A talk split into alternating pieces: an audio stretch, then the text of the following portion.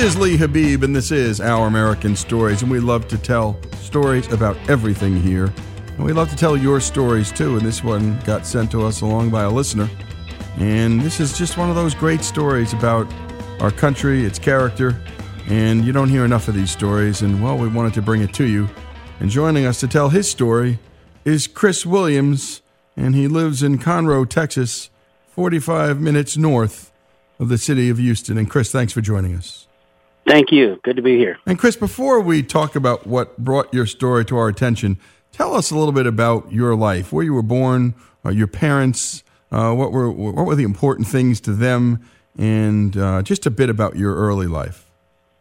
I was born and raised in Louisiana, actually 60 miles south of New Orleans, in a place called la Hache.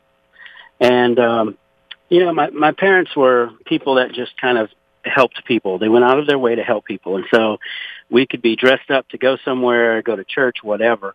And if somebody was broken down on the side of the road, my dad would stop and try to, to help them uh, fix the car or, or get to where they needed to go. And so they would just in the end, you were watching their generosity in action pretty much most of your life. Yeah, definitely. I, we we always had somebody living with us, and uh, I continued that tradition uh, with with my family. Uh, we've always had uh, exchange students and people that needed a place to stay living with us, and it's great now to see my my girls are grown and they're continuing to do the same with uh, with their families. So that's that's amazing to me. So giving had just become a part of your DNA, and uh, let's talk about this thing that you just decided to start and what led to it. Talk about God's Garage. Well, God's Garage was was born in my little garage at the house, and I just wanted to be able to help people that uh, that needed help with their cars and couldn't afford to, to get them repaired. Um, and and that was kind of born out of the, there were years where I couldn't afford parts for my cars, and I would just pray that the thing would run and get me to work and get me home every day. And I thought, man, one day I'm going to help people, and and so that's what we did. We we just started trying to help people out. And transportation is the lifeblood for so many people. And there's not a lot of help in that space. I mean, your car either runs or it doesn't. And if it doesn't, boy, you're in a world of hurting. So, Chris, sure. you, you start God's Garage. How did how did people start to find out about it? Do you remember your very first uh, your, your, first person that you were able to bring help to and, and, and just help out in this endeavor? And then what happened next? We um, we helped a few people for, through word of mouth, um, but the the big one came when I was on my way home from church one Wednesday night. It was dark and raining hard, and I could barely make out a couple of people walking on the side of the road. And I thought, I'm gonna I'm gonna see if they'll get in the car with me and let me give them a ride. And they got in. Well, it was a single mother and her daughter, um, and they were uh, on the way to their house. And and I, I said, "What are you guys doing? What? Why are you walking in the rain?" And they said, "Well, the truck's in the shop." And as we talked, found out the truck had been in the shop for three months. And I said, why is the truck still in the shop? And I was kind of getting mad at the mechanic for not releasing the car yet. And uh, she hung her head and said, we can't afford to, to, to fix it. And so that just broke my heart. And, and that really started us uh, in a, in a, a sort of, sort of a more concerted effort to do more. And we built a shop at my uh, new house, uh, a 40 by 40 building, and we brought her truck in fixed her truck up and gave it back, and that really started the ball rolling. Um, there was uh, there's been so many people that uh, there's great stories that, that we've helped, um, and it's it's just it's a blessing to me and to the guys that work with us to be able to do what we do. Blesses us as much as them. And how many people are you helping now? How many? Tell, tell us about the the shop. Um, how many people are employed there, uh, and how many people you're you're helping at this point? Right now, we uh, have about 20 mechanics. Um, we are all volunteers. We have about 20 people on a cook team that uh, rotate and cook for us on the nights that we work. We usually during the day, Monday through Friday, we have four or five, sometimes six guys working all day. And then Monday nights and Tuesday nights and Thursday nights, we have up to a dozen guys working until nine o'clock or so. Um, so we have a, a lot of people helping out. We have a vetting team that goes through the applications. This year, we've given 41 cars away so far. We're about to give about 10 more away before the end of the year. And next year, our uh, our plans are to double that. We want to give away 100 cars next year. We've also repaired a bunch of cars as well. So we do the two things: we repair vehicles for single mothers, widows, and wives of deployed military, and we give cars away to single mothers, widows, and wives of deployed military. And you know, there's a the quote that I just loved from you that I bumped across that said there was a time when you found yourself short on money and long on car troubles. And I guess yeah. in the end, that that's an empathetic power you have, and all these volunteers. And my goodness, these volunteers they have jobs during the day, right? Yeah, we have uh, everyone from teenagers after school to retirees to guys who are working full time jobs and then come in at night and, and work at night. Uh, we have guys who do shift work, and when they're not on their shift, instead of being home and lazing around, they actually come and, and volunteer their time. It's a great thing and they feel better about it too. I mean, this is the thing about giving. I mean, it's you know you're you're giving to other people, but what you're getting in return, uh, Chris, talk about that. Man, uh, you know we live in a selfish world uh, where we're bombarded with with these uh, thoughts that you're number one and take care of yourself and put yourself first. And when we do that, uh, when we have problems and situations that arise, uh, they tend to be all consuming and they take us over. Well, when we get outside of ourselves and we try to help somebody else, our problems diminish. Uh, they're not so big anymore. And it's funny, you know, when we help other people, sometimes the things that we say to them and the things that we do for them uh, leads to some some changes in our own lives. And and what I just told that person that they needed to do, gee, I kind of need to do that too. Uh, so it's it's it's a, a great thing for you to be able to refocus your energies in your life on on others instead of just on yourself. Well, hold that thought, Chris. When we come back, I want to talk about two particular stories, and then I want to share with the folks where they can go to help you and what you do. And that's www.godsgaragecar.com, www.godsgaragecar.com. And when we come back, more with Chris Williams of God's Garage in Conroe, Texas. And that's just 45 minutes north of Houston. His story and my goodness, this is so many American stories. We're a good country and we're a caring country. These stories here on Our American Stories.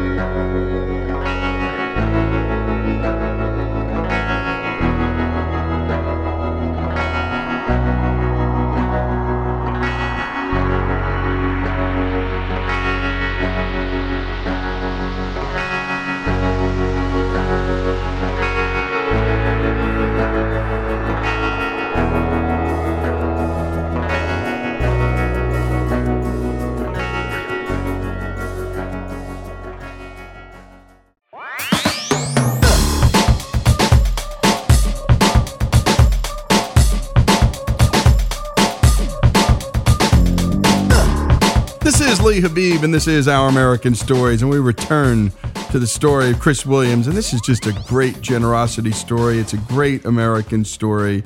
And God's Garage in Conroe, Texas, is what he started. And it started with just an idea I want to help people. And this is a space where people really need help. And not enough people are hitting this space. And it's transportation. And not everybody lives in a big city where you can get on a bus and actually get where you need to go. The car is such a fundamental part of our lives. And without a reliable one, boy, life can get tough. And we heard Chris tell a story about that single mom and her daughter whose truck had been in a shop for three months. And she was, it sounded, Chris, like she was ashamed to admit that it had been there. And it sounded like you almost had to get that out of her. And there's a lot of shame involved in this, isn't there, Chris? There is. Uh, when, when you don't have reliable transportation, you go through the normal channels. You start with your family. Hey, can I can I borrow a ride? Can you take me here or there?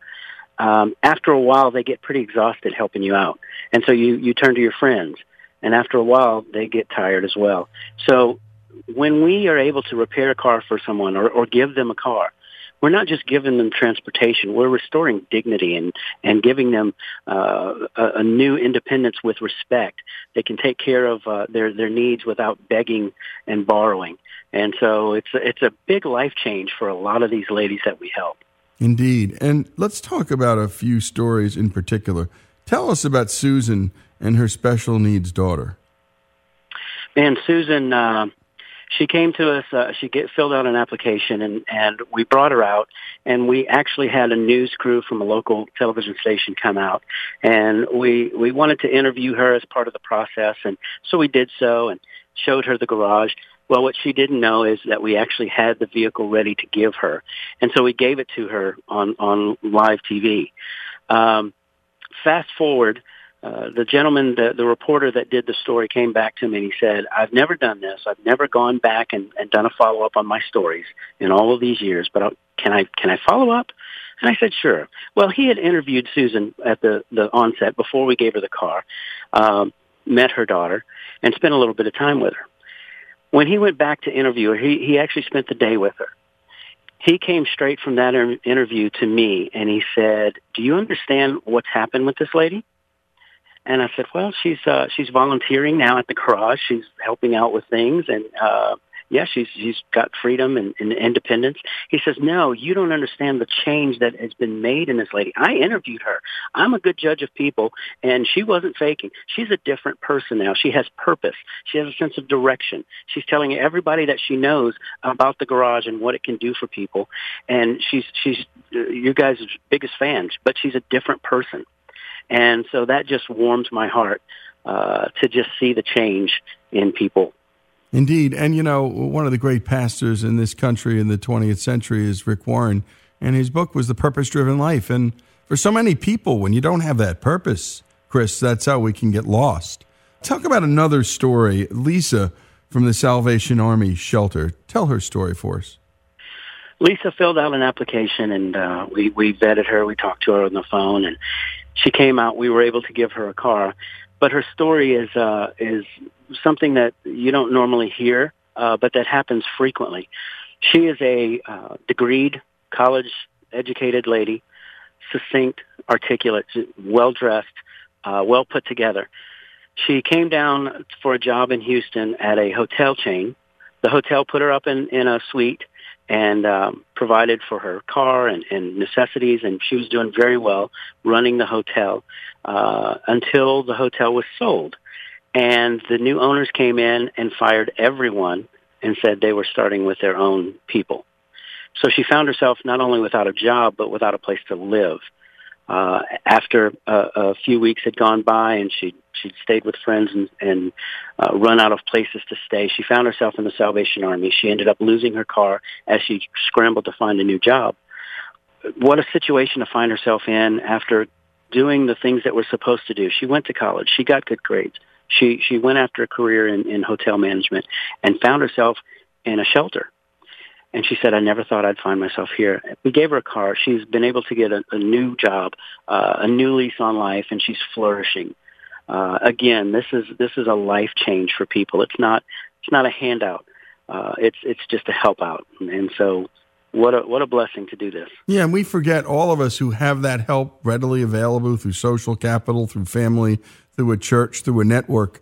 Um, we, I think many of us take that for granted, Chris. Talk about faith, and it's God's garage, obviously, but talk about the faith of the volunteers. You, what part did faith play in this?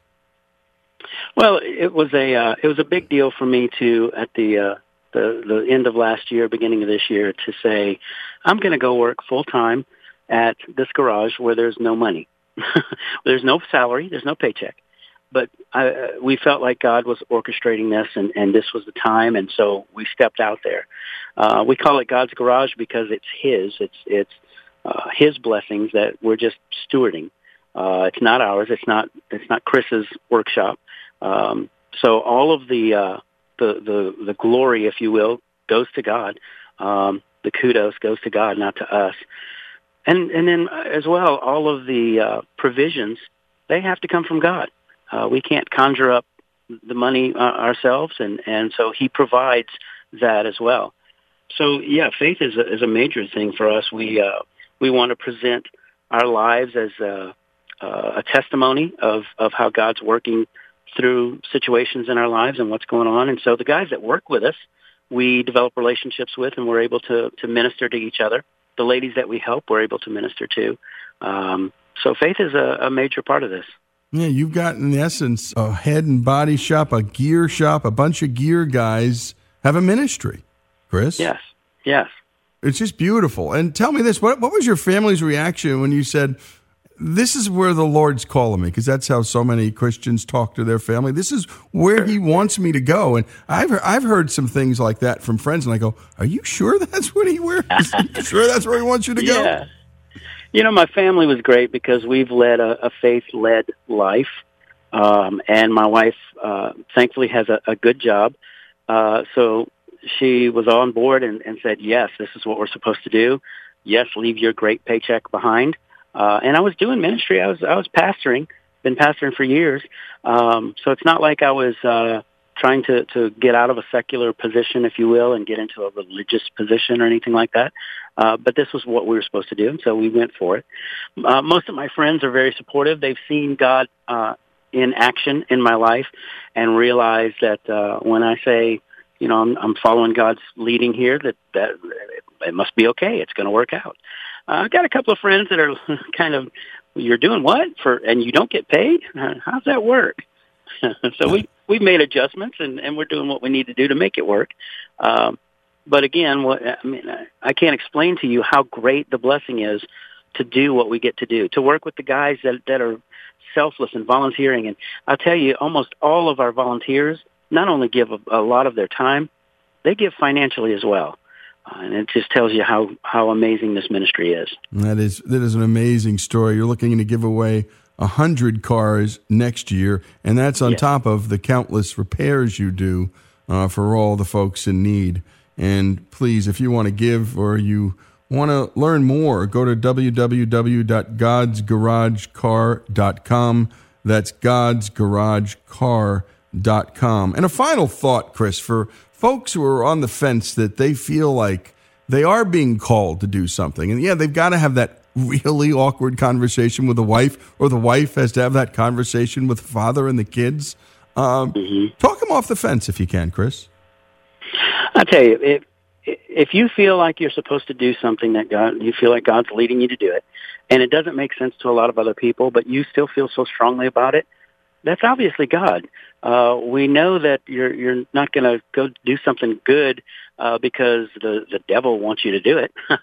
so, and if it and if it, if there's some uh, some pushback on it, well, you know what? If I feel this strongly about it, then God must be in it, and I'm just going to open or go through open doors where they're open.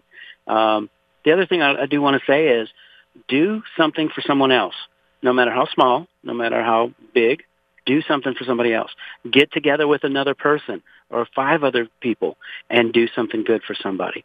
Uh, because on our own, we can do some really cool things, but when we get together as a group, oh my gosh, we can accomplish so much. But don't hold back. Don't wait for the one day if I win the lottery or if I do this or that. Do it now. Do something.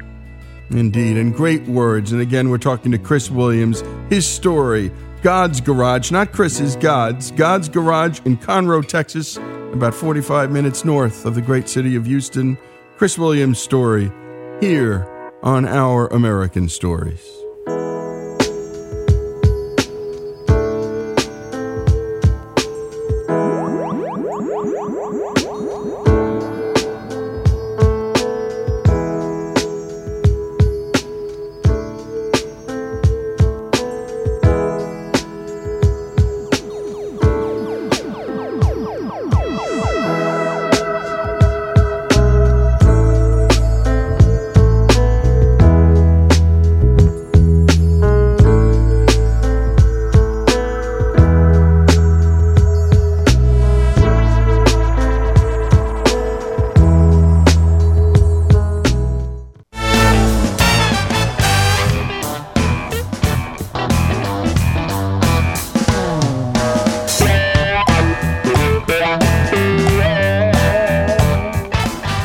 Is Our American Stories, and we like telling the stories about all kinds of people the good, the bad, the ugly, and the bizarre.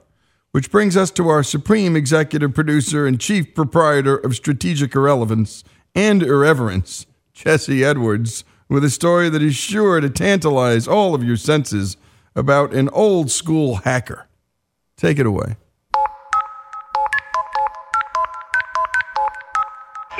Cannot be completed as dialed.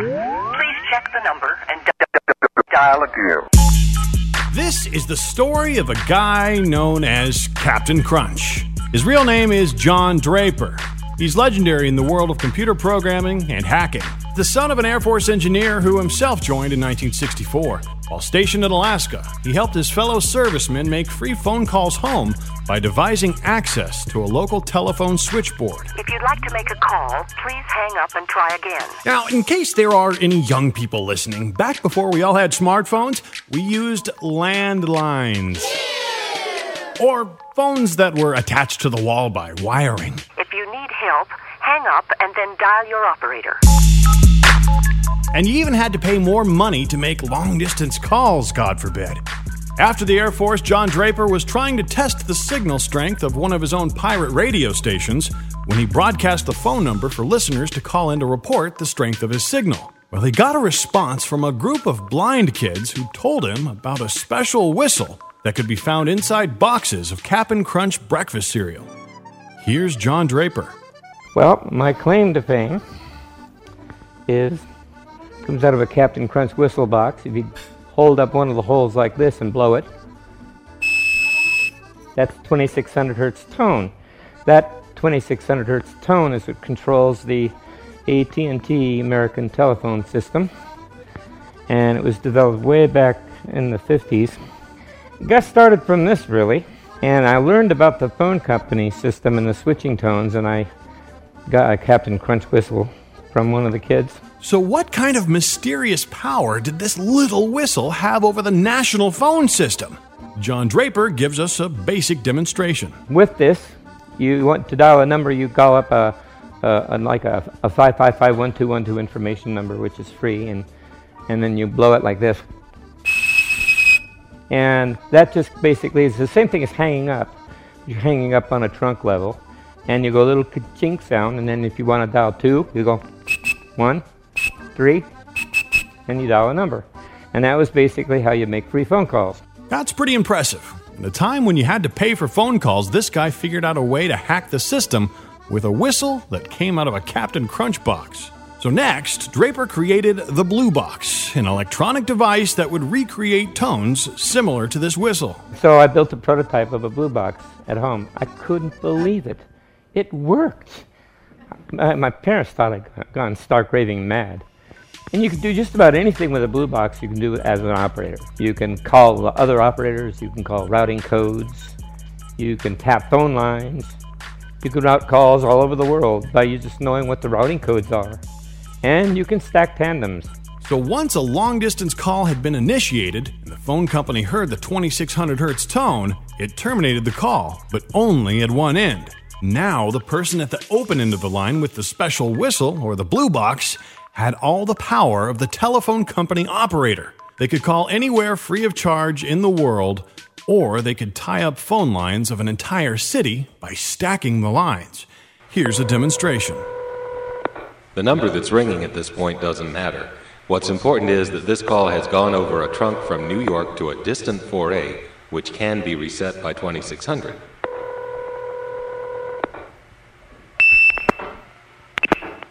That's the supervision handshake, off hook, on hook.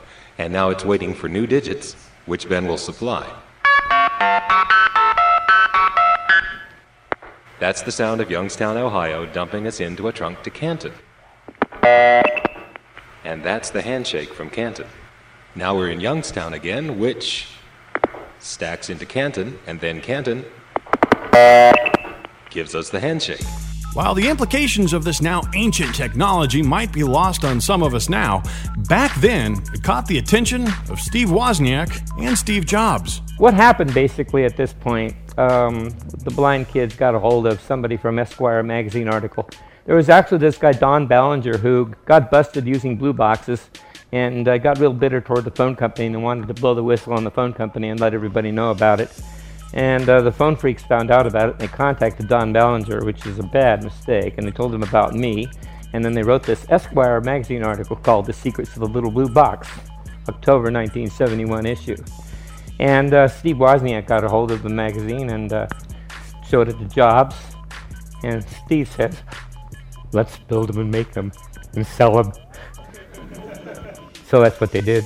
In fact, Steve Jobs' first job, or at least his first business, was selling blue boxes, the device that allowed users to get free phone service illegally.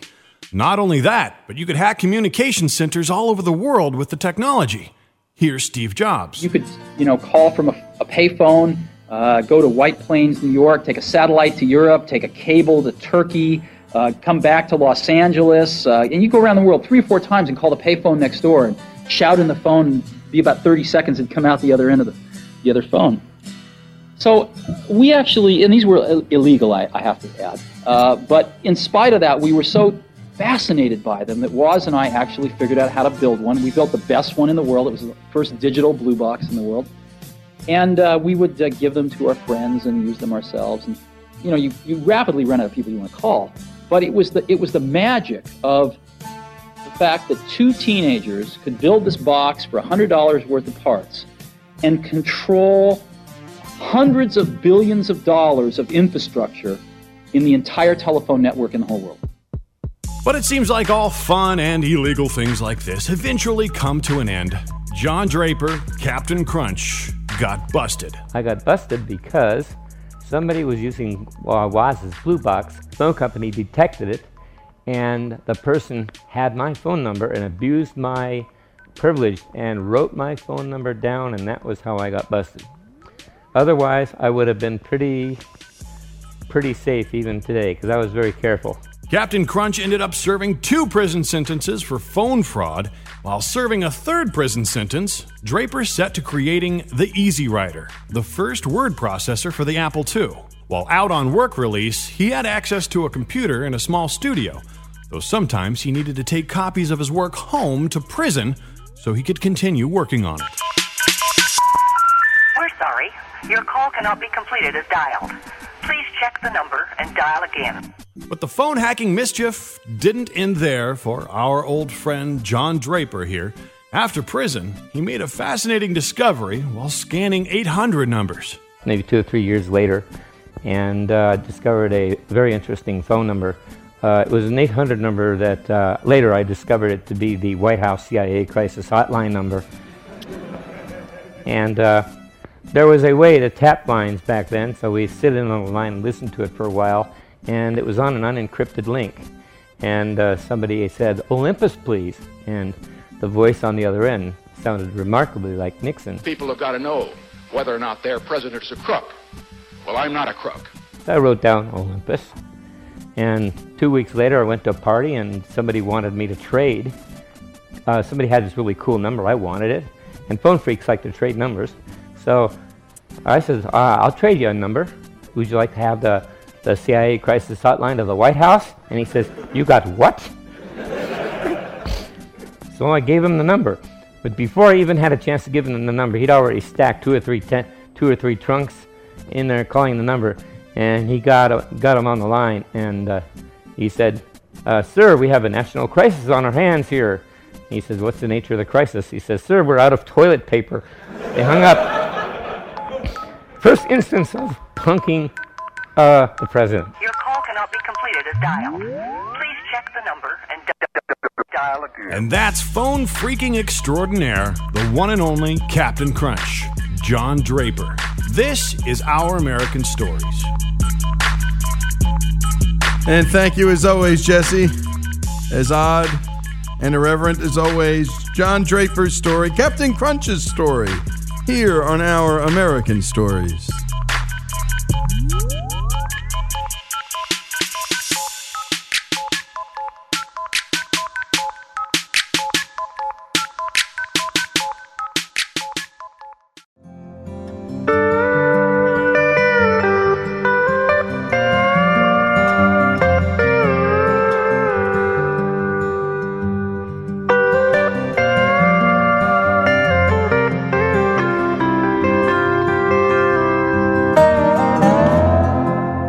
Is Our American Stories, and we do every kind of conceivable story here on this show from sports to the arts, from history to, well, we've done eulogies here on this show. They're so moving, and we call it Final Thoughts, and we've done uh, any number of them. And go to ouramericannetwork.org to listen to all that we do. And uh, a few weeks ago, we saw a headline in the Wall Street Journal Great news for pet indulgers. the cone of shame can be a pillow. And the cone, of course, they're referring to is that cone that we put around a pet's neck after a surgery. And in my particular case, as a young man, our pet dog Bogey used to chew on his tail, and it got so bad we had to put that cone of shame around him, and boy, it was uncomfortable. And in it, we bumped into a lady named Linda Markfield, and she works at All Four Paws in Santa Monica, California. And Linda, well, as always with Americans, we come up with great ways to solve problems. And Linda, thanks so much for joining us. Oh, it's my pleasure. You know, Linda, before we start, you're an entrepreneur. I mean, you, you started a business and you started it around something you love, around pets and animals. Talk about how you started your business and why. Well, people seem to laugh when I say this, but the honest truth is I've been doing products for over 30 years. I started with children's products because I'm cheap and lazy and I had a lot of kids. So I just hate wasting time and money. So the products that I do are when I need them and it's really the products will be worth the money and they will solve a problem. So it will save you time and money. Yeah so, you're figuring if i got the problem somebody else out there has got the problem too. Absolutely. Well in 2000 your dog saber had a problem. Talk about the problem and the problem you solved.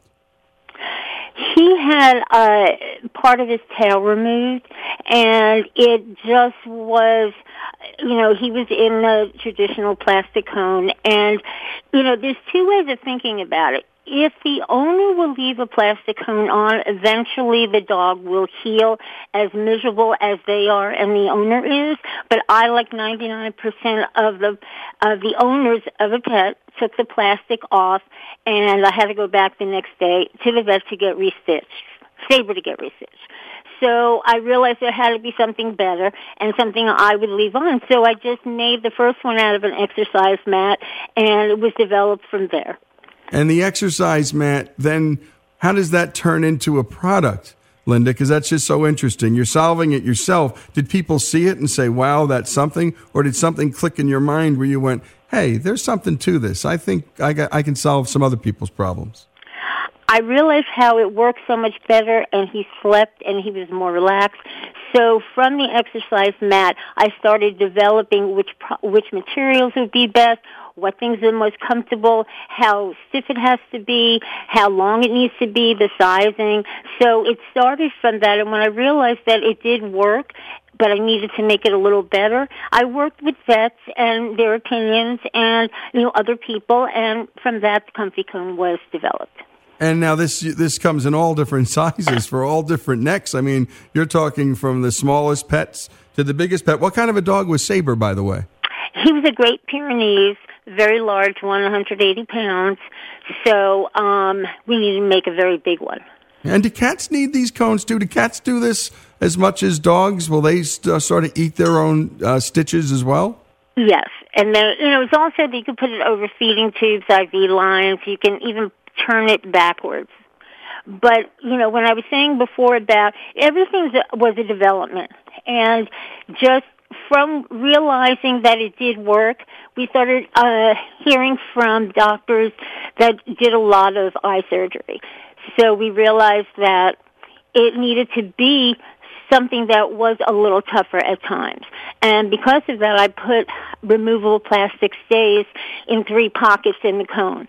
So I did it for two reasons. One, that they're removable, so if you're with your pet and you're supervising, you can take them out and fold it back, fold the comfy cone back. But if you're not with them, or if it's an eye surgery where you can't take a chance of anything happening to the stitches because the pet could lose an eye, then you leave the stays in. So I, I kind of meshed together the plastic and the soft. But also because I realized, you know, doing things as a pet owner, I also realized that I had to make something that pet owners would leave on because they felt their pets were more comfortable. Yep, and and this comfort is the thing that matters. I remember my dog just how much he hated that cone, and it wasn't just that it embarrassed him. I think he saw all the other dogs look at him and got got, self conscious. But you could tell that it was really irritating his neck, and Yeah, it was just yeah. so hard. Uh, so, so the movie Up, by the way, uh, which came out in 2009, the the recovery cone got a really bad rep. If you remember, Alpha forced Yeah. Dug to wear that cone as punishment, and I thought that's just really hurts. What a mean son of a gun. Alpha was. Talk about that because, you know, in the end, do you think the dogs know? Do you think Well, they know? I don't see. That's why I said at the beginning that eh, you know if you leave any device on a dog, a plastic cone, let's say, eventually they will heal. But as humans, we project, and we want pets are family now. It's not just a matter of having a, a pet for protection or other needs. They are a family, and you want your family to be more comfortable. And since we have the ability to create things, why not do that? And also, we realize with working with vets, you know, a misconception that uh, pets need to see their peripheral vision, and which really is not true. They don't have the same peripheral vision as humans. And what happens is if they can see through something, they everything's distorted a little. So they think, what am I seeing? What's that shadow? What do I do? I'm in a device. How do I protect myself? But I realize that uh, dogs realize things just like horses, like blinders on a horse. If they don't see something, it doesn't exist for them. So they relax and they're not worried about what's around them. Yeah, I know. We have a we have a dog that just so overreacts to everything. We have a lot of windows in our house. We were thinking of getting the cone just so she could relax because she's just so hyper. And I know about blinders and horses. We love horses Yeah. on this show, and it, I think it would actually help her. But I think she would spend all of her life trying to get out of that cone all day long. Uh, it's very very tough. Tell me this: so you you make the product. How do you market the product, Linda? I mean, obviously you're trying to solve your own problem, but you're a business person. What's the next step? How do you get this product to market? How does it get to the attention of the Wall Street Journal? It's remarkable. Thank you. Um, well, we went to a trade show uh, right after I had gotten the product manufactured, and um, it just did very well. And it really, I have to thank uh, all our customers. It's done very well, and they're the reason that we have been successful. But we also uh, will listen to pros and cons at, in the company. I love creating problems, uh, but I, I creating products. Is this going to be okay? Because I can barely talk. No, don't worry about it. Just start over. Just say, I love creating. Pro- you're, you're sounding fine. Don't worry about it. Okay.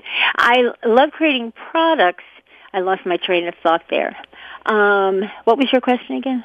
Well, it was just you know get, bringing it to market, and you were Oh, getting right, to the area of you know you love creating products, but you listen to you like to listen to all cons, sides. Right. We, and then we realized that there are like dachshunds that have little necks but long snouts. So I started creating sizes that would work for that. I would take a small neck size with a medium size uh, length. And I did the same for like greyhounds and other types of pets. I really do try to correct things that don't work and to add things that will work. And you know, believe it or not, the next product that I did, the Comfy Wrap, is actually the comfy cone for the body because as much as I love the comfy cone, I made it. I hate putting a cone on a dog, even the comfy cone, if they don't need it. So the comfy wrap is the comfy cone for the body, meaning it's the same material. It goes around the torso, up through the chest, over the back. So this way, if the pet has allergies or if it's know, a hot spot on the side, one of our pets, Seamus, who's a very large Pyrenean Mastiff, he always gets hot spots on his side. So he doesn't need the shape, the cone shape to heal. He just needed that part covered. So for that, I used the comfy wrap, and that's how that was. That's how that one started for Seamus. I'm gonna have But to I- get I'm gonna have to get a comfy wrap for my cousin's German Shepherd Luger, who is always getting hot spots on the left side of his body, and he just digs into himself, and it's so scary, Linda. I mean, you can see him actually scratching himself and hurting himself. Um, so I I need one of those comfy wraps from you, Linda. How many? How much sales do you have at all four paws? What what what kind of business has this turned into for you, Linda? If you don't mind sharing.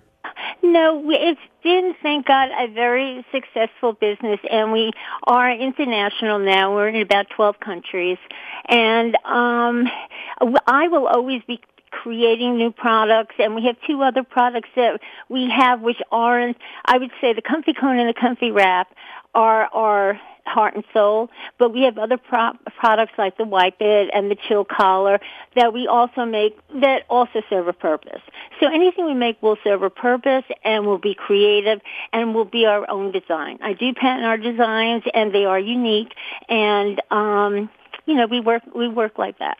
Well, Linda, thanks for all you do for all the animal owners out there, and particularly the animals out there. The comfy cone, the comfy wrap, Wipe It, chill collars. Go to all4paws.com. That's all4paws.com. We love small business stories. We love entrepreneurs, and we love our pets. And this merges all of the above. Linda, thanks so much for all you do, and thanks for joining us. Thank you. This is Our American Stories.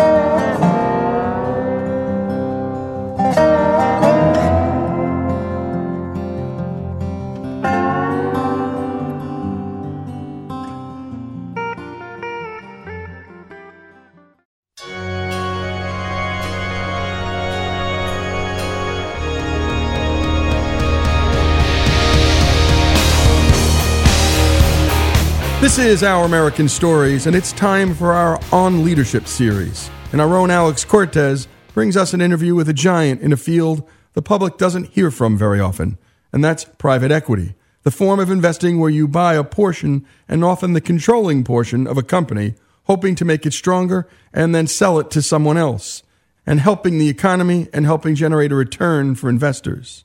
Some of the investors in private equity funds are already wealthy, but many of them aren't. Many of them are pension funds and university endowments. And the success of the private equity firm directly impacts the retirement pensions of folks like firemen and teachers, and how much a university can dedicate towards scholarships. This private equity giant, whose story we're bringing you today, is John Canning, and he's the founder of Madison Dearborn Partners, which has invested over $20 billion into the economy and has achieved 20% rates of return for these investors, in allowing John to embrace another title, philanthropist. Let's take a listen to Alex's interview with John. John, where did you grow up? I grew up on Long Island, Bayport, Long Island. Oh, really? Yeah, it's a small town, right Yeah. halfway out on the island. You know, 77 kids in my graduating class. Oh, my, wow. My father was the only doctor in town. It was a mid- middle class community. Sometimes he'd get paid uh, in clams or uh, corn uh, or fish. And sometimes he didn't get paid. You know, he did used to do uh, house calls. Yeah. And then nobody does house calls anymore. So it was a, it was uh, it was a real middle class. It wasn't poor, but it was real real middle class. Yeah, man, being a town doctor or a town lawyer would be fascinating. Just all the various kind of cases you'd have to Yeah, he, I think he saw a lot of stuff I didn't hear about. Yeah. What would you say, did the community in particular shape you in any way? I want to ask you about your father after that, but how did the community and that environment shape you? You know, some of the people I went to school with are still my best friends. Uh, I, see, I see a couple of them every year, at least once or twice. Uh, so it was, a, you know, I have just terrific memories of, of, of my, you know, growing up in, in, in uh, on Long Island, Yeah. Bayport. And what kind of jobs do those friends that you see every year have now? One guy runs a grocery store. Uh, another guy, ironically, runs a deli. Um, one one of them uh, retired at uh, um, one of the big phone companies uh, about 15 years ago. You know, I'm 72. Yeah. So uh, one of them's a teacher. Was a teacher. He, he retired also. I think that's a big testament to your character and who you are. I mean, can you talk about? I mean, most- people when they hear of private equity guys, they probably don't think he's, you know, he's hanging out with his childhood best friends. He's, you know, dining at the most elite restaurants in Chicago, and No, just I- talk, talk about that a little bit. Uh, well, you know, uh, I'm talking about the one fellow who I, I used to work at the grocery store. He now runs because his dad owned it. It was out on Fire Island, which is you know runs the length Yeah. of Long Island. Um, so he was uh, uh, best man in my first wedding. Uh, he and I get together at least four times a year. Uh, and so his father then died, and he, he inherited the store. You know, I, I don't I don't even think he owns a suit. Uh, but but we we we will if we see each other in in six months, we can sit down and talk for hours as if we'd been together the the entire full six months. Yeah. Uh, you know, we, we just have such a connect. Yeah. Do you find it very cathartic to kind of get out of the office I love and it. spend yeah. time? I love it. He comes and I have a condo here, and we sit out on the balcony, have cigars, and uh, uh, go out. We'll go out to lunch together, and then we'll head to a ball game or do something. For a series of days, I don't have to wear a suit. you know, I can just wear jeans and a, and a, a sweatshirt that has uh, you know go socks on it or whatever. So. Um, so tell me about your dad. Uh, you know, I, I think the the thing that I, I remember most most is is his work ethic, and I, I remember saying, "I'm never going to be a doctor. This is too tough," because he he he was. Um, you know, he not only did he have op- office hours, but he would he would he'd be, take off at two in the morning if somebody called. You know, he let he had them. I mean, you know, he, everybody had his phone number. He he didn't like have a hidden phone number, so he couldn't be bothered. And I think his work ethic was really, you know, it, there's only one way you learn, and that's by observing somebody do what, you know, people can preach to you, but uh, the people, you know, when you have a mentor, it's really what the mentor does, not what the mon- mentor says, and that that's the way my father was. John, tell me about your first job. We ask everyone we interview about their very first job as a kid and what they learned from it. Was there a funny experience? Well, yeah, it? my first job was as a counselor at a Jewish day camp, and were you Jewish? No, and they had they had they had a they were looking for somebody who could teach horseback riding. So I said, "I'm your man." It was three hundred bucks for the summer. I had never been on a horse. I didn't know anything about horses. I had to figure out how to saddle a horse. And the first time I did it, the kid almost fell off because the saddle wasn't tight enough.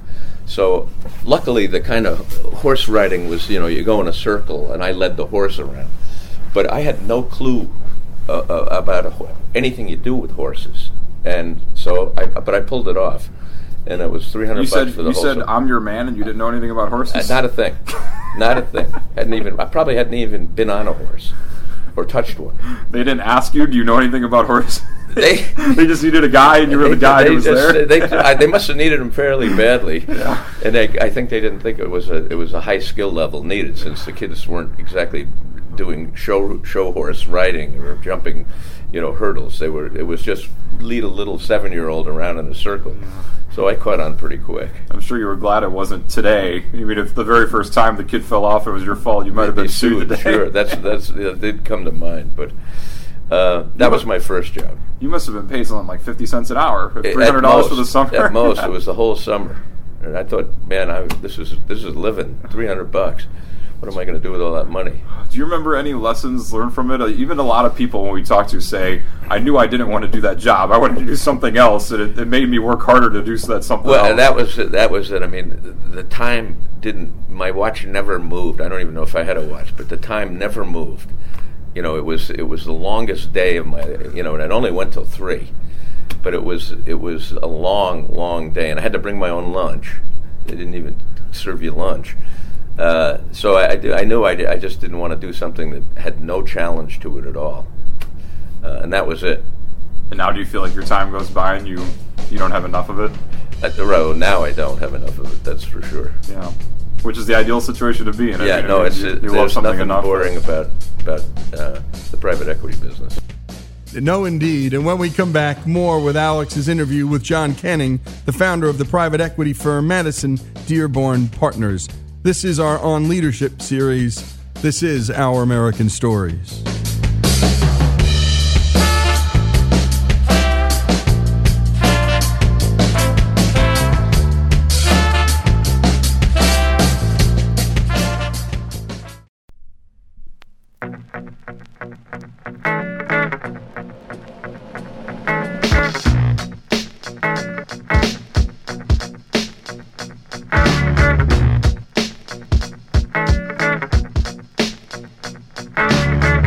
This is Our American Stories, and we continue with Alex's interview with John Canning, who wanted to become a professional baseball player of all things, and when that didn't work out, somehow came to lead investment firms.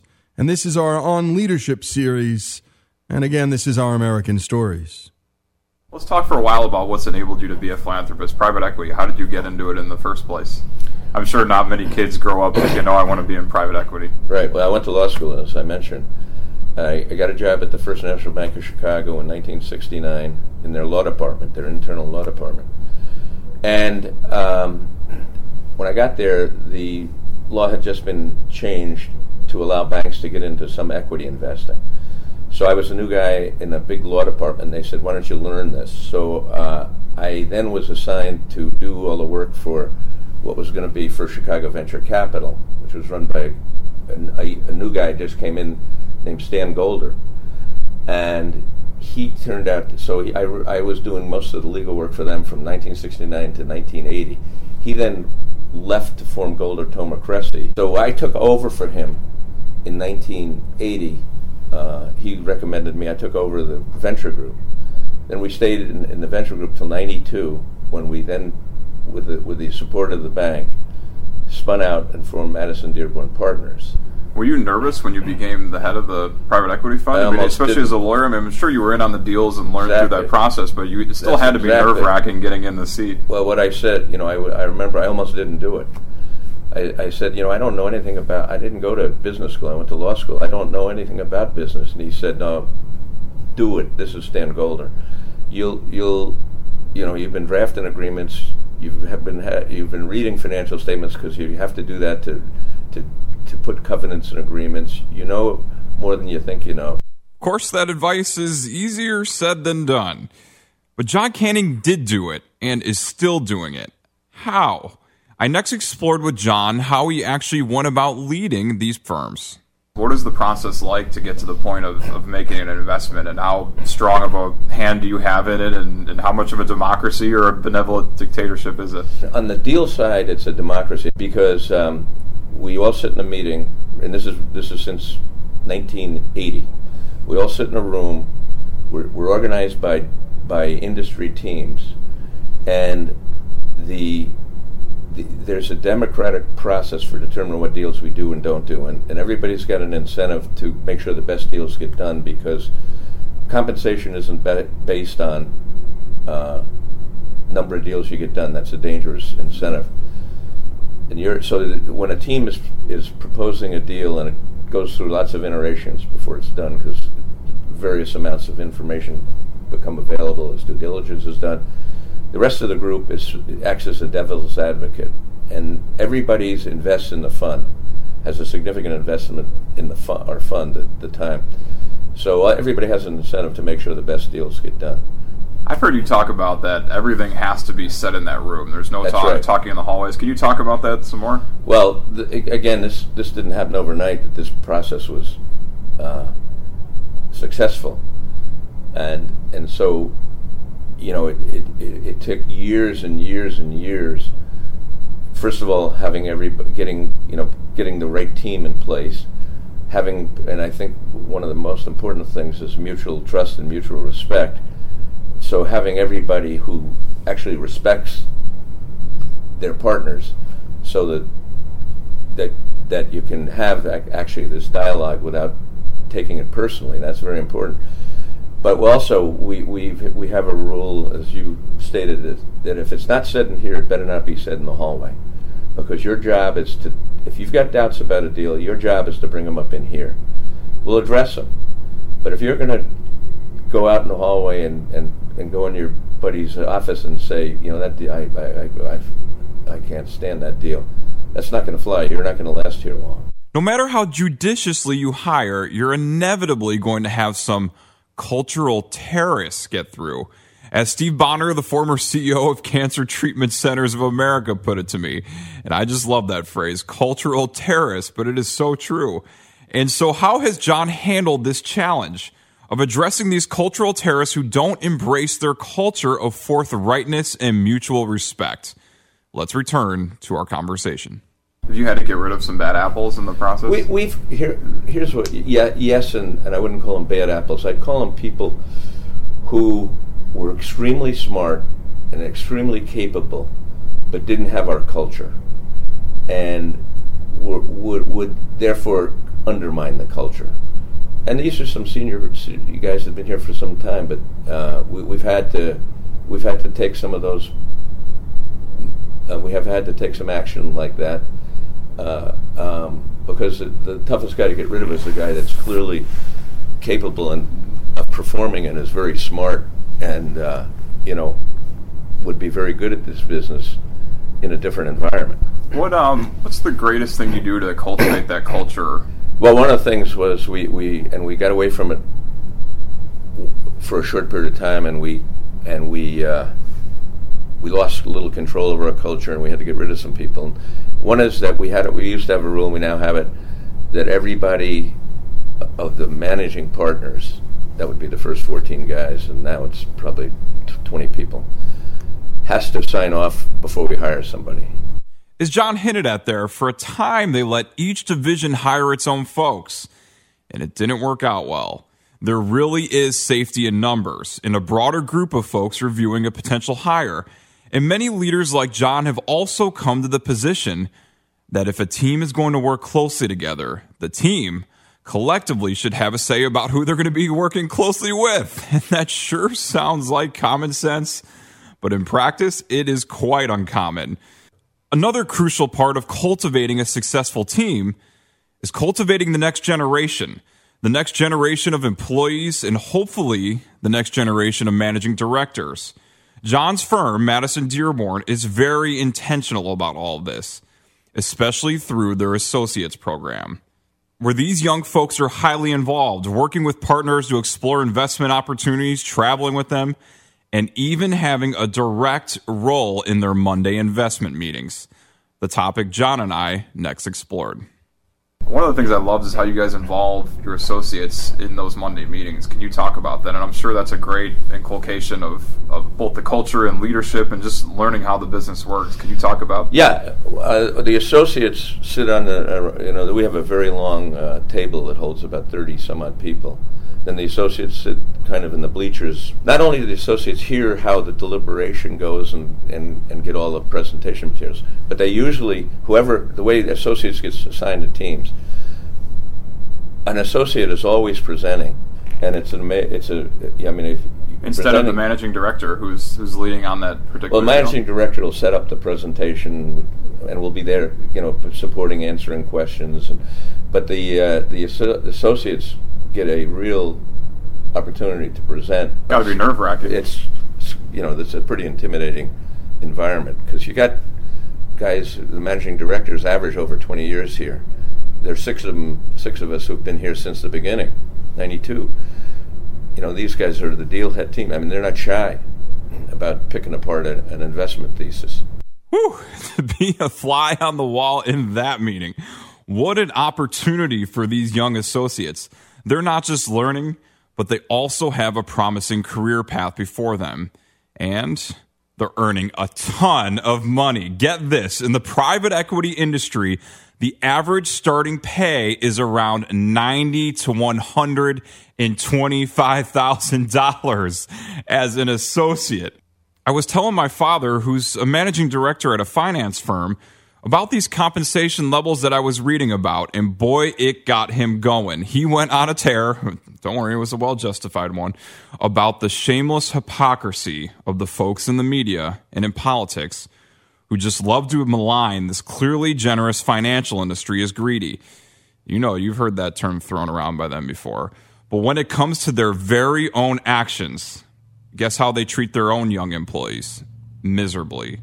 Did you know that the starting salaries in the media and in politics are one half to one third of these private equity rates? And if you intern, you often don't get paid at all for your work, which leaves the whole internship experience to mostly wealthy kids who can afford not to get paid. Meanwhile, my father pays $40,000 a year for his college interns. $40,000 for interns who aren't even full time. They are going to school. And my father is not unique. This is not about him. This is the financial industry operating in the real world. Now, that's a great untold story in this country, folks. that it's the financial industry who will provide anyone from all economic stripes a step onto the ladder of opportunity, while the media and the politicians pull up the ladder for poor kids. Rich kids only apply. And when we come back, more from Alex, more from John Canning, the founder of the private equity firm Madison Dearborn Partners. After these messages, this is Lee Habib. This is Our American Stories. This is our special on leadership series.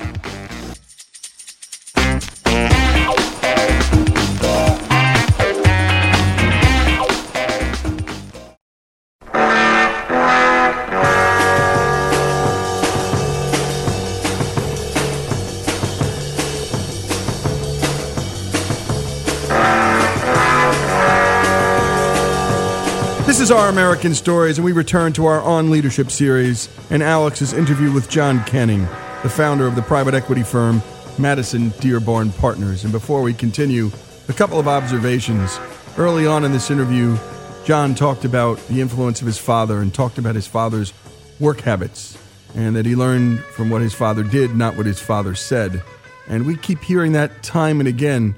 You know, in our short segment on Nick Saban, Coach Saban talked about his dad and talked about the work ethic his dad had and the work ethic his dad instilled in him. And over and over again, we learn about the importance of fathers and not only that they're there, but that they teach kids their values and pass them on. The other thing that was fascinating was Alex's short talk on the pay structures of the finance community as opposed to, let's say, the media. And in my experience in the media, it's not only that they pay so poorly uh, young people there, but they treat young people so poorly. They make them fetch stuff, and they're almost little servant classes, while the media superstars get paid tens of millions of dollars and then regale and rip apart uh, members of the financial community who earn their wealth and earn their keep. But back to the story, Alex's story, Alex's sit down with John Canning, the founder of the private equity firm Madison Dearborn Partners. This is Our American Stories on Leadership. I next asked John about the heavy responsibility of having other people's money in his hands. Do you feel the weight of it, knowing the impact that you can have, positive or negative? I feel the weight of it because I got a big investment in the fund myself. That's why when I feel the weight of it. And after this healthy laugh, we then took a look at the big picture. Tell us the overall story of private equity. I think when most people obviously hear the term, they think you know poorly upon it, and Mitt Romney's you know raised it and certainly helped that, and just loading debts on companies and taking away the profits and firing people and taking the management fees. I mean, talk about that. What's what's your response to that, and do you blame the industry for not telling its, story enough? You know, in our situation, almost every investment we make, we do pure growth investing and we do buyouts and almost every investment we make has a ha, has a growth strategy, and so and the, and the industry is much the same. Uh, you don't you don't create value if you if you're going to buy something, just run it and not grow it, and try and sell it again. Is where's where's the, where's the you know why is anybody going to pay more than you bought it for? A favorite example of John's of how they were able to strengthen a company strengthen the world, and strengthen the finances of their investors is their buying of Sage Products, which is a local company and one that invented six major products for preventing injury and infection in hospitals. Sage's yearly revenue was a strong 300 million, but their products were only in the US, even though their products were just as relevant internationally. Madison Dearborn saw an opportunity and they bought them for 1.5 billion dollars introduced their products internationally and increased their sales by 200 million in just 2 to 3 years. The medical device company Stryker then bought Sage from them for $2.75 billion. It was a win for everybody, for patients internationally, for the founders and employees of Sage, for Madison Dearborn and their investors that include pensioners like teachers and university endowments, for Stryker, and for the beneficiaries of all of their philanthropy. Take Vince Foglia, the co founder of Sage. He's given millions to my own alma mater, St. Ignatius, one of the best high schools in Chicago. And it's a very unique elite high school in that it provides over a quarter of its students significant financial assistance, averaging $8,000 a student, providing low income kids an educational opportunity they otherwise couldn't dream of and creating a truly diverse school community. And for John Canning's part, his philanthropy is also focused on education. And for him, it all started with a specific moment when a young boy named Eric Morse was thrown off a building, the Ida B. Wells Housing Project. He was only five years old. The uh, story was uh, he, he wanted they, they wanted him to steal, but he wouldn't do it, and so the gang members threw him off the building. When that happened, my wife said we ought to find the family because they looked like a good family. So she went, she tracked it down through the local police department. They said go to Holy Angels Convent. Those nuns there know the family. Holy Angels School was next to the con- convent, and the nuns uh, taught at the school.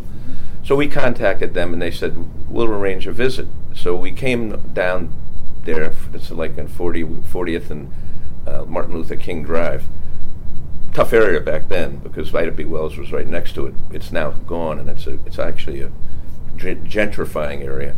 But um, when we arrived, they said, "Look, we, this family isn't as as as.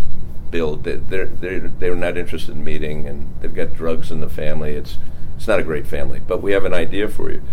We have seven children that that uh, can't pay the tuition but want to continue to go to Holy Angels. Would you consider supporting them? We said we'd be glad to, and then we thought that was at the end of it. So a couple of weeks later, we get a call, and they say, "Look, the kids and their parent or guardian want to meet you. And they want to have a Valentine's Day party for you." So we went to the convent. We met the seven kids and their grandmother, parents, and uh, and we then were kind of hooked. One of these original seven scholarship recipients, and one that John was especially close with, was shot and killed on the streets of Chicago. He just happened to be in the wrong place at the wrong time. Since John got hooked, he and his wife have created a program where every year they provide scholarships to 100 disadvantaged children to attend Catholic schools in the city. It's through the Big Shoulders Fund, where he's been the co chairman since 2004 and has helped raise over $250 million for more scholarships and operational support to keep this effective but under resourced asset called Catholic schools alive. 92% of Big Shoulders' scholarship recipients attend college. And contrast this with Chicago public schools, who persistently fail their students. Only 40% of them will attend some form of college. And John's involvement in all this is much more surprising than you might expect.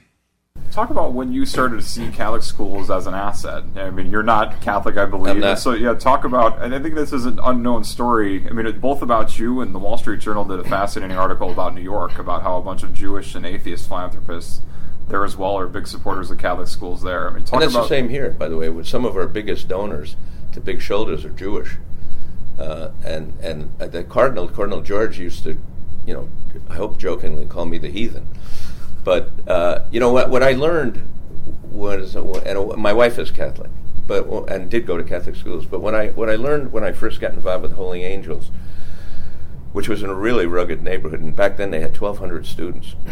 Uh, now they probably have 200 because of the changing uh, demographics. But what I learned was uh, that this was the safest place, safe, structured, value-based education. Uh, it wasn't the religious part of it. And and you know no metal detectors. When you go to the hallways, you could hear a pin drop when the classes change. They're wearing uniforms, and uh, and the alternative was really schools that were not safe that were not structured. The alternative was really no alternative at all. This is Our American Stories, and we continue in our final segment with our On Leadership series. John Canning, the founder of the private equity firm Madison Dearborn Partners, and our field correspondent and producer, Alex Cortez. This is our On Leadership series, and my goodness, leadership in the workplace, leadership in the community and to hear all that we do here on Our American Stories, go to ouramericannetwork.org. That's ouramericannetwork.org. And if you have a leader in your community, someone who's done extraordinary things in business, in the community and the social capital side. And we know what that, means. That's our churches, that's our organizations, that's our school boards, our city council. Go to ouramericannetwork.org and post us a message and we'll follow it down. Again, ouramericannetwork.org. More after these messages. This is Our American Story.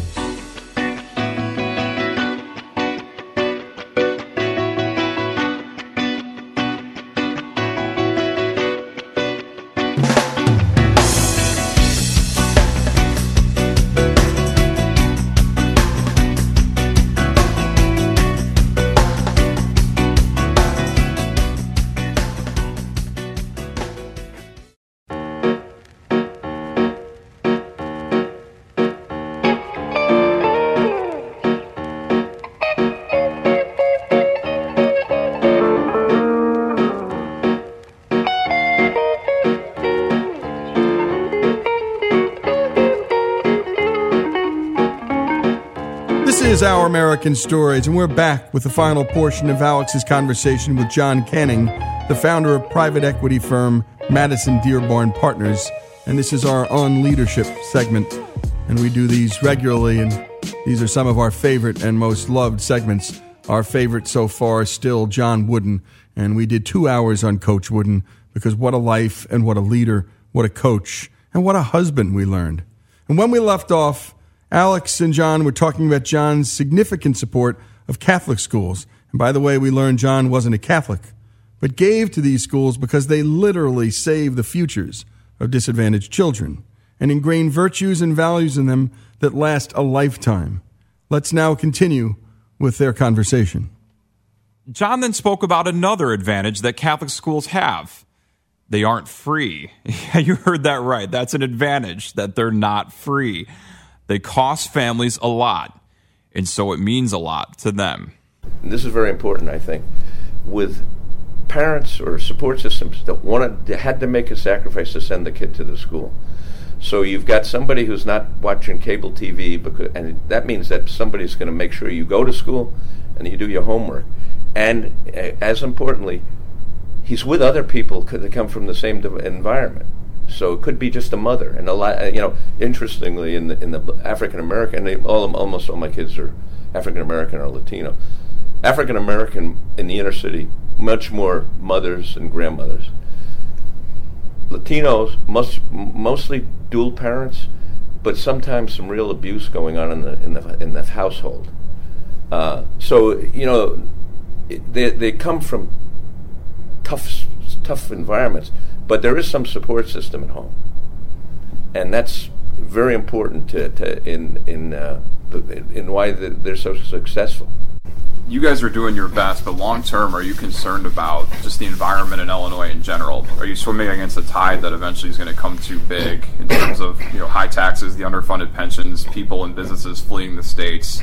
I mean, long term, is this all doomed, and, and why should people you know care about public policy? I, I think. Um, the, last the the last people to leave town will be the kids who are in this in, the, in these schools. They don't have those options, and their parent their parents don't. So so that the uh, you know the the bigger concern to me is um, you know the, the conditions these kids ha- are, are, are, live around around you know the, the schools we're talking about are where all the, the, the violence is occurring and you know people say, well, that's great, the kid does, isn't a gang member. It, it's impossible not to be a gang, not necessarily an active gang member, but to have uh, some involvement with a gang because you, you are not going to get to school. You know that's a it's almost a, a protective structure. So to, it's naive to say, you know, let's keep all the kids, you know, completely separated from these gangs. It, it just it's not if a kid's going to walk home from school, he's got no choice.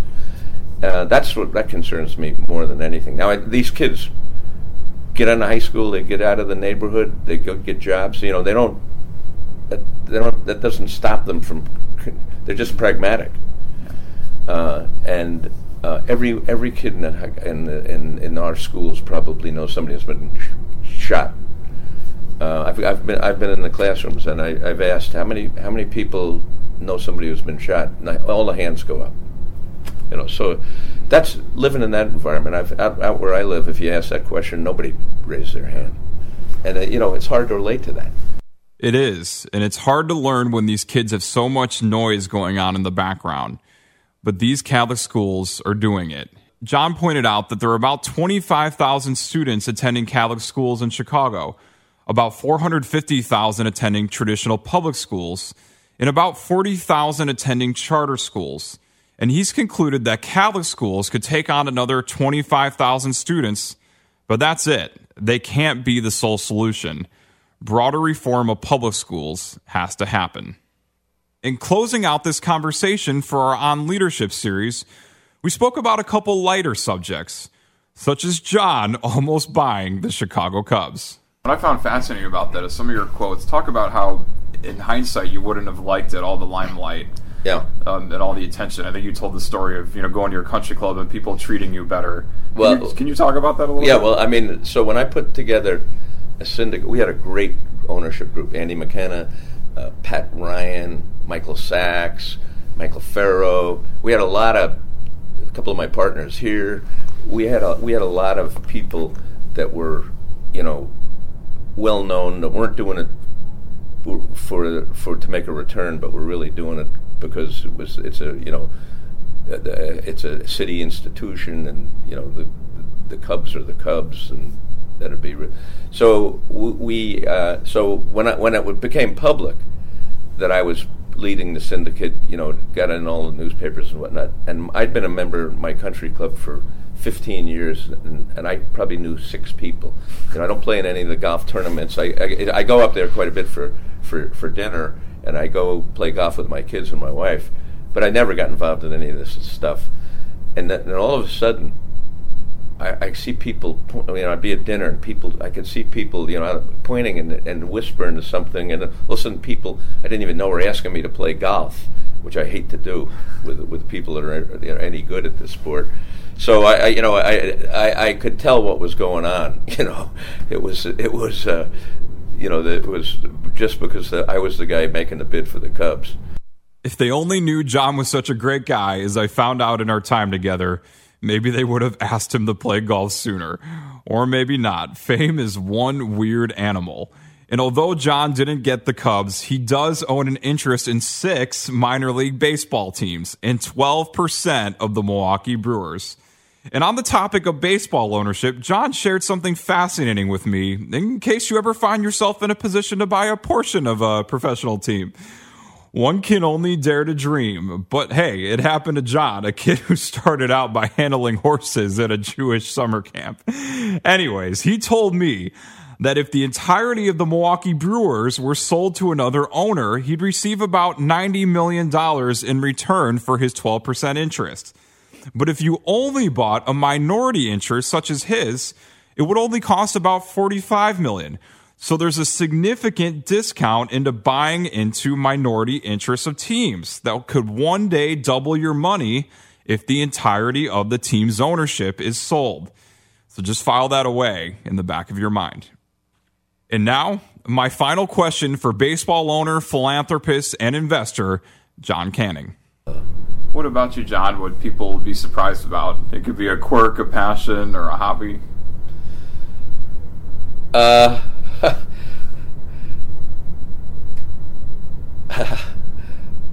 you know, I, I think. Well, it depends on where, where you go. I think uh, if there were people that graduated from me with college, they'd be surprised that I'm that I'm here, you know, doing this well. And same with law school, because I was not much of a student at law school. So that would be uh, that was kind of a joke when I made a contribution to law school. I named the place, placement office after me. Well, I, ha- I had the hardest time getting a job, so a couple of people that were my peers got the joke and and called me up to, to tell me they got the joke. But um, you know, I think um, probably people that then know me that didn't weren't close to me would be surprised that you know I I've lived in the same house for you know since 1984. Wow. And it's you know it's not a spectacular house. My kids all have nicer houses. you know, the only thing that I do really lavishly is I, I fly privately. Uh, but outside of that, I'm you know a pretty modest. Why do you do that? Why haven't you Why haven't you bought a nicer house? You know, I, I don't need it. You know, I just don't need it. It's a big house, but it's it's nothing special. I mean, it's in, and it's got not two acres, but it's it's the same old house I've had, and I, I just I don't need it. Do you realize it doesn't make you happy or no, your exactly. happiness? You're right. Yeah, I mean, I pr- fi- flying privately makes me happy. that that's for sure. And I have a nice car too, but outside of that, not much. And there you go. Great job on that, Alex. And that last part tells you a lot about John, doesn't it? I mean, he's living in the same house. Well, since almost about the time he was starting to make real money. He joked that his kids all had nicer houses than he does. well, good for him. And what did you learn from John? What did you expect going in? And what did you what did you learn coming out, Alex? I mean, you expect to be intimidated by these private equity guys. I mean, these guys are titans. But you know, after my spending that week in Chicago interviewing a lot of these these big titans and civic leaders, what I really walk away from is they're really just gentlemen. You know, and I wish I was the gentleman that they were. You know, and it's a great example for me to be able to see this. You know, how gracious they are with their time and and how loving, and you can just hear it in their voice too, how much they genuinely care about you know you and other people and i just think it's not what people would expect you know when they think about the finance industry well, and that's what we learn a lot, and especially the team building. The fact that he lets his employees, all of them, hire each other is not only remarkable. I actually think it's common sense. I have the same theory here, and I've been taught by some pretty smart guys. Let your team make these decisions because, in the end, they're responsible for the organization. Thanks so much for this report, Alex. And as always, our On Leadership series is just it's just always dazzling to find out where folks come from, what they do, how they do it, and humility seems to be a part of all of it. And the people.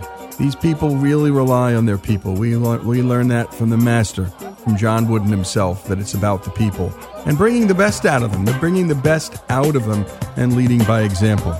This is Our American Stories. Go to ouramericannetwork.org to see and listen to all that we do on leadership John Canning, the founder of the private equity firm Madison Dearborn Partners, and what an impact he's having on the people in his community in the great city of Chicago.